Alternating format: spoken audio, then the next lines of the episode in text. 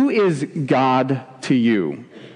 What do you think of when you think of God? Uh, what, what kind of a God comes to mind? In, in, terms of how you've lived your life and the things you've learned about God and who you expect Him to be, who is God to you?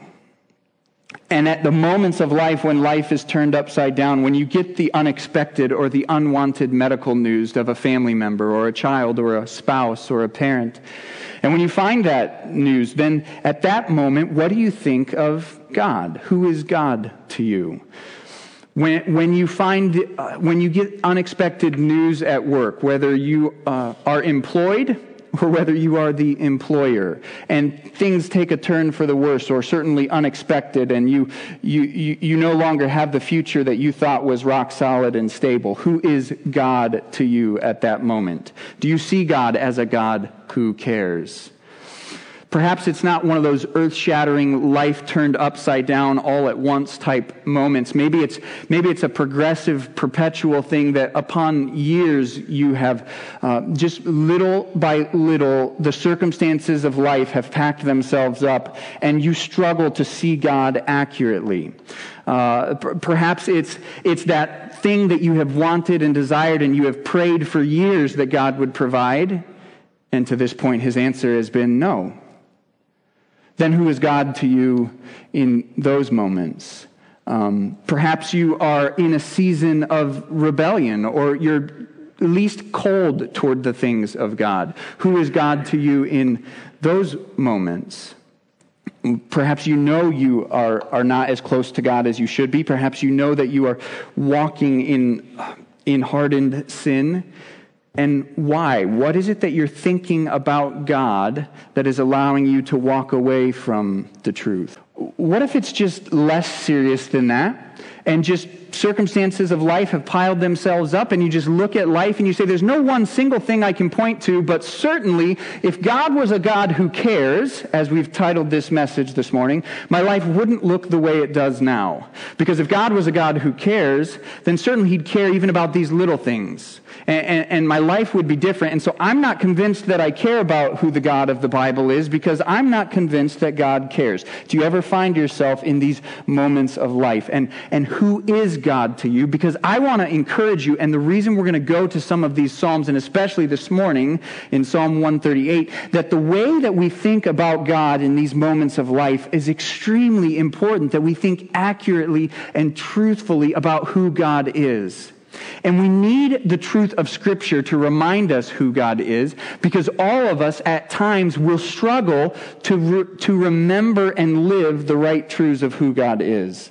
We might know the right things about who God is in our head, but to actually live them out and flesh them out in our lives, we might struggle to do that. And so we need to be reminded of who God is. We need to know who God is because our lives will be lived out based on how we actually think about God how our heart actually believes about God. Not just the mental things that we know to be true, but in the actual where the pavement hits the road, what we believe about God is then how we're going to live out in these moments of life. And I want you to know as we go through this psalm, one of the things you're going to be encouraged by is that God is a God who cares. If you're taking notes and you want to write it down this morning, the one thing that I want you to remember is we're going to see that our God is a God who cares. He is. Do you believe that? The circumstances of life that I described earlier, do you believe that God is a God who cares? Or do you, are you more tempted to think of him as someone who is distant, as someone who's uninvolved, certainly detached from your pains and troubles and trials? That, that God is someone who couldn't be intimately involved in the aspect of your lives because otherwise, why would it turn out this way? Do you think that God is a God who cares? Are you walking with God because you believe that He cares? Or have you so detached yourself from the idea of God that you can live life your own way and, and, live as if you are your own God in charge of your own life and you don't have to pay attention to who God is? Because certainly that is not a place that we would want to be. And as we go to this psalm, we're going to see that our God is a God who cares. And we're going to find a lot of encouragement in who this God is. And so I want to go through the psalm together and then then as we make it through the verses, I want to back up and just talk about some applications that we can bring into our life, and it will encourage us with who God is. Psalm 138, it's the first psalm in a section that begins to close the book. For the next seven or eight Psalms, uh, they're all going to be by David. Uh, he's the author of them his last section of Psalms to close out the book. And, and, it's a psalm of praise. And remember, these words would be songs that the people would repeat, that they would sing in praise in their worship. And over and over, it would remind them of the truth of who God is. It's kind of neat to see this truth of God recorded in this form, to see it recorded in songs that the people would repeat to remind themselves. Even as I said, some of these truths we have to work at remembering because they don't come to us. Uh, things that we must remind ourselves because they wouldn't otherwise naturally come to us. So look what David says in Psalm 138. He, he says in verse 1 I give you thanks, O Lord, with my whole heart that word thanks, the idea of praise. In one place it's translated praise. So here's David. He's praising God. He's thanking God with the totality of his being, with his whole heart. Before the gods, I sing your praise.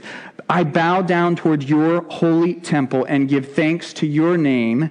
He, the idea is that before all, in the presence of all, he's proclaiming God's greatness, God's goodness. He's singing his praise. Why? He bows down towards your holy temple and give thanks to your name for your steadfast love and your faithfulness. For you have exalted above all things your name and your word. On the day I called, you answered me. My strength of soul you increased. Here's what David proclaims, and, and he's saying as uh, for the people to remind themselves that God is a God who deserves to be praised because of his steadfast love and his faithfulness. This is the idea of God's covenant love for his people, his faithful love for his people, that God chose the nation of Israel. Why? Because of his goodness, because of his graciousness, because of his steadfast love. He was going to fulfill his promises to bring a Messiah, to bring a Redeemer and that through the people of Israel, the world would have a Savior. And God had a steadfast covenant love for these people. And, he, and David praises God for it.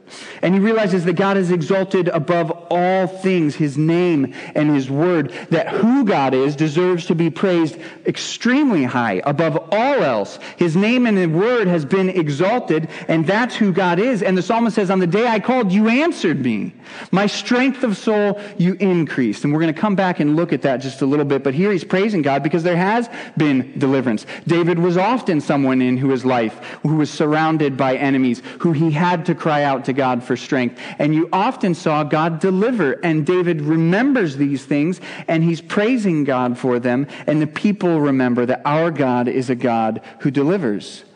He, he, he brings strength. He's exalted his name and his word above all things. He has a steadfast love. And then you come to verse 4, and he switches gears just a little bit, and he says, All the kings of the earth shall give you thanks, O Lord, for they have heard the words of your mouth, and they shall sing of the ways of the Lord, for great is the glory of the Lord. Now, I want you to think about these verses because they're somewhat ironic. Remember, at this time, the world, all other nations, are pagan nations. They don't know about the truth of who God is. David is forward looking to a future day when one day all kings, all nations will recognize who the true God is. And God was working on behalf of Israel. They were his chosen people. From the very beginning, they were to be a testament and a light that others would see who God is through them. And David's looking for the day when all kings recognize what David knows. That David, as the king of Israel, realizes that God is the true God, the one to be praised. And so you think about this and imagine this in our day. Even as I was talking with the kids, and to imagine to meet someone important like a football player, right? Could you imagine meeting kings? Could you imagine meeting the highest authorities in countries? And typically we think of that in scenarios where they are on top of all, right? Everyone is coming to them. At times, kings are bowed down and worshiped too, right? At times, kings are the most important and they expect everyone to laud their greatness. What does David say? David is envisioning a day when the kings bow down and worship God when the most important people in all the land are singing the praises of the one, the only one, who truly deserves to be worshiped. That's how good our God is. That's how great our God is. The same God who one day will be worshiped by all kings, David says, He has a steadfast love for me. On the day I called, He answered me. Can you believe that? That not only uh, is God so good that all kings must bow in his presence, but he takes note of the psalmist. On the day he called, he answered. And that's part of the truth then that David turns to as he goes to verse 6. And he, he, he notes this ironic twist in the character and the nature of who God is. And so he says, For though the Lord is high, he regards the lowly but the haughty he knows from afar. You see it? God is so high, he is so high that all the kings of all the nations bow and worship to him and sing his praises. And yet, even though he's high, if you want to get noticed by God, God notices the lowly. God has regard for those who are humble in heart. It's the haughty and the prideful for those that God knows from afar those who, who, who do not have the same access into God's presence won't have the same relationship with God. Typically, we tend to think if I wanted a king to know me, if I wanted someone important to know me, I would have to do, I'd put on my best clothes. I would, I would do everything I could to make myself as good as I could so that hopefully they would know me, right? Well, here the psalmist is saying, God, even though he's high, even though he deserves to be worshiped by all kings in all places, he regards the lowly. He actually cares. On the day David called, God answered him. But it's the haughty that he knows from afar. And that's an interesting twist. We'll come back to that. In verse 7, he continues, Though I walk in the midst of trouble, you preserve my life. You stretch out your hand against the wrath of my enemies. Your right hand delivers me. Just speaking in the way the Old Testament speaks of God's power, his judgment, that God is able to strike down the enemies. And the psalmist says, You've preserved my life. You've protected me. And then verse 8, the Lord will fulfill his purpose for me. Your steadfast love, O Lord, endures forever. Do not forsake the work of your hands. Do you see where David David closes and he comes back and he realizes the steadfast love, the faithful love, the enduring love, the covenant love of God, it endures forever. The Lord will fulfill his purpose for me. His love endures forever. And yet he has this request do not forsake the work of your hands. You see what he does? On the one hand, he knows that the purposes of the Lord cannot be thwarted. On the one hand, he says the Lord will fulfill his purposes for me. And yet he has this request do not forsake the work of your hands. Even in that repetition of song, reminding himself of the things that he knows to be true, the Lord will fulfill his purposes for me. Lord, don't forsake the work of your hands. And he has this request and he realizes that God's faithful love endures forever. Do you believe that? Do you believe that God is a God who cares? That he won't forsake the work of his hands? That he will fulfill his purposes for you? That does not mean life will go the way we want. That does not mean our purposes the Lord has to fulfill, but it does mean that the purposes the Lord has will be fulfilled in our lives. And you can trust and live your life on the fact that God is a God who cares. Do you believe that? And I trust that you do. And in the moments of life when your world is turned upside down, come back to these truths that God is a God who cares. And if you're tempted to turn your back on God and run from Him because you don't believe He cares, I plead with you to see who God truly is. He truly does deserve all of your worship. He truly does, with your whole heart, you should be crying out to him thanks for who he is. Because one day, every king will bow. All kings will see who God is. And so will each one of us, where we stand before God at a judgment and we realize God is who he said he was. And so we need to be people that see him as a God who's good and a God who cares. He is a God who cares. I want to walk through this psalm, and there's just a couple of points of application as you, as you see the teaching of it and what it means. I want to come back to verse 3. Specifically, in, if you're in a midst of hardship and trial and you're waiting to see where God is and how he will work, how it is that he will work out his purposes and plans in your life. Because it's one thing for me to say that God is a God who cares and it's another thing for me to say uh, or for you to have to live that out and to realize well what if circumstances don't turn out the way that you want right? And, and if God really cared certainly my life would be different than it is now. I wouldn't have got the phone call that I got. This thing wouldn't have happened in my life. God would certainly turn the circumstances around. That's how we can be tempted to think. But if God is a God who cares, this is the truth we must cling to. Look what David said in Psalm 138. He says, On the day I called, you answered me. My strength of soul you increased. How does God answer the psalmist? What does he do?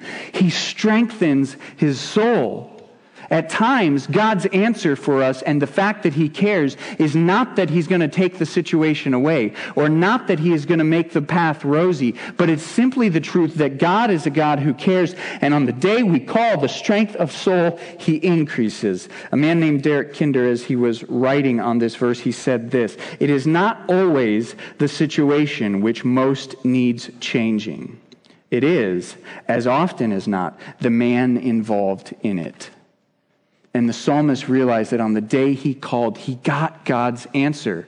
God's answer was that the strength of soul he increased. And some God will call to walk through roads that are painful and difficult. And the fact that God cares for you is not seen in the fact that he makes your path easy or difficult or takes the situation away. It's that he gives you the strength to walk through the situation. And you see God's goodness and his care and his gracious kindness in that. Cling to it in those moments. Because as you're in those moments, they can be very difficult to walk through.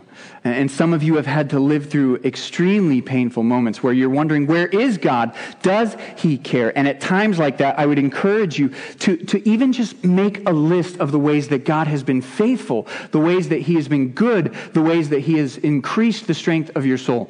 It was several years ago, and I was going through, I was not here at this church, it wasn't connected to that, but I was going through a time in my life that was difficult, it was painful, I never want to go through it again kind of situation. And I had a friend in my life who knew what I was going through, and he encouraged me. He said, Aaron, my greatest burden for you, I'm concerned that you would allow, that you would not see God's goodness in this, that you would grow bitter that you would actually become bitter at the things of God. And I, and I, I asked my friend, I said, I don't want that in my life. How, how, what, what encouragement do you have? How do I avoid that? And he actually encouraged me to write a list, to make a list of all the good things that God was doing, even in the midst of the very difficult trial that he was knew I was going through. I didn't like the idea.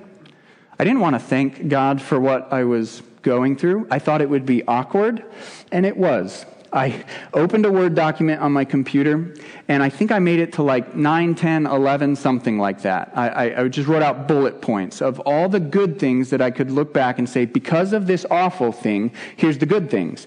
I closed the document, I didn't open it for another year. A year goes by. Um, I, I, thought, you know what, I need to go back and look at that list. Circumstances largely unchanged, if not worse. Um, and, and, and, I go back to that list, and I, I was so immensely encouraged to read through those 9, 10, 11 things. I added 10 more to them. It was the coolest thing to just to realize God is good. On the day I called, He answered, and the, my strength of soul He increased. Right? Some of you are walking through things, and you may not get the answer you want, but you need to realize that God is a God who cares, and you need to take note of where He is caring for you in your life, and you need to see His goodness and cling to those truths, even writing them down if necessary, and looking back to give testimony, just like the psalmist did. On the day I called my strength of soul, you increased. And we need to do those things to remind us that God is a God who cares.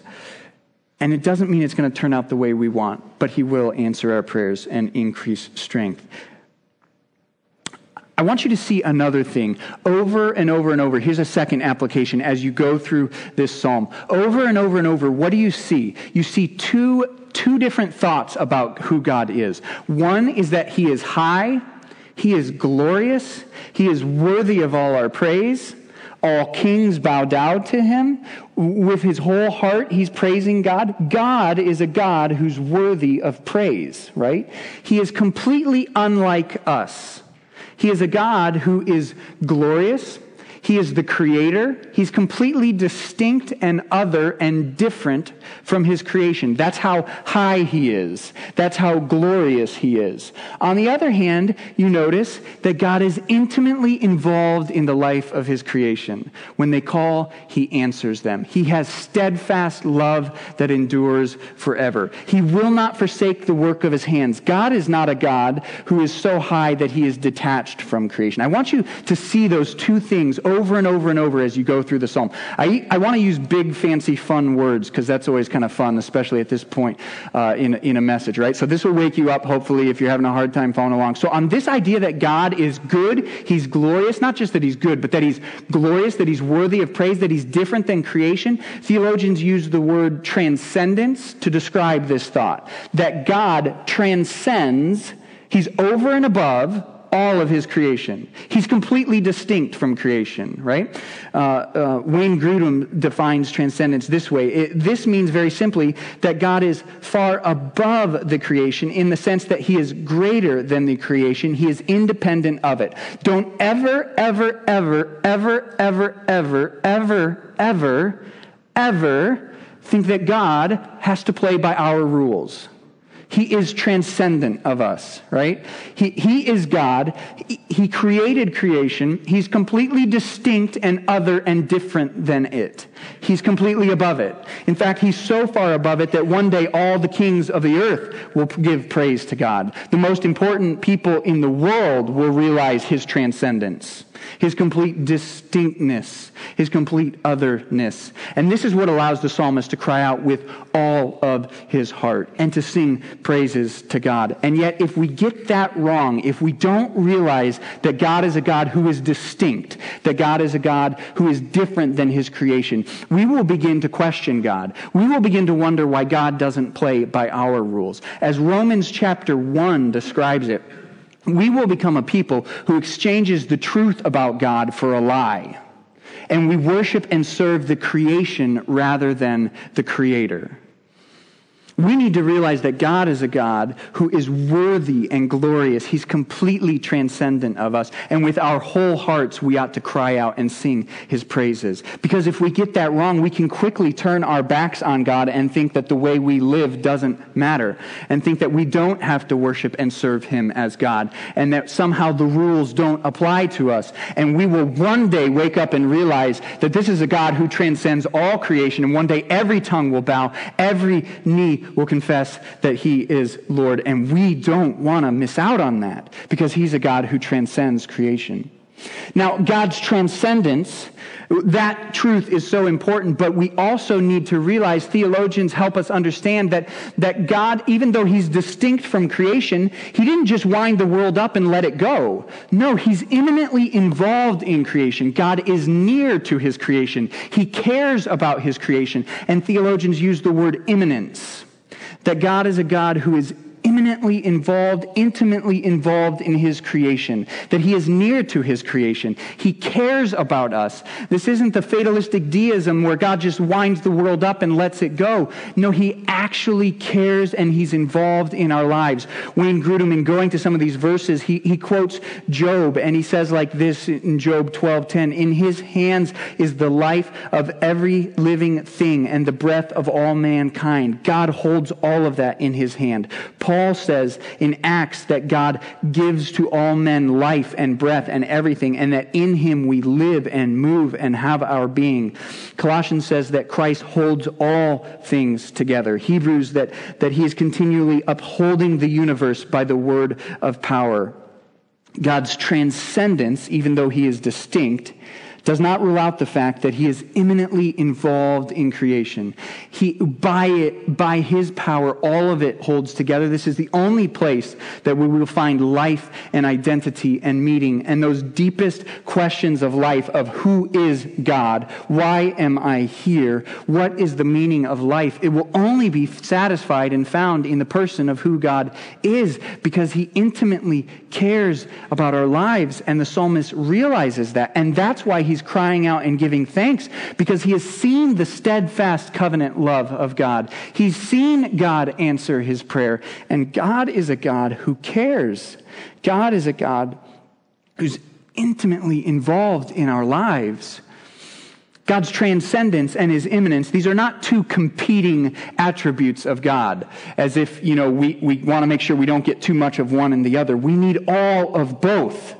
We need to fully recognize both that God is distinct from us, He's other, He's worthy of all of our praise, and He's intimately involved in our lives. He completely cares about us. And that will help us then understand what are the, in verse 8, the Lord will fulfill His purpose for me.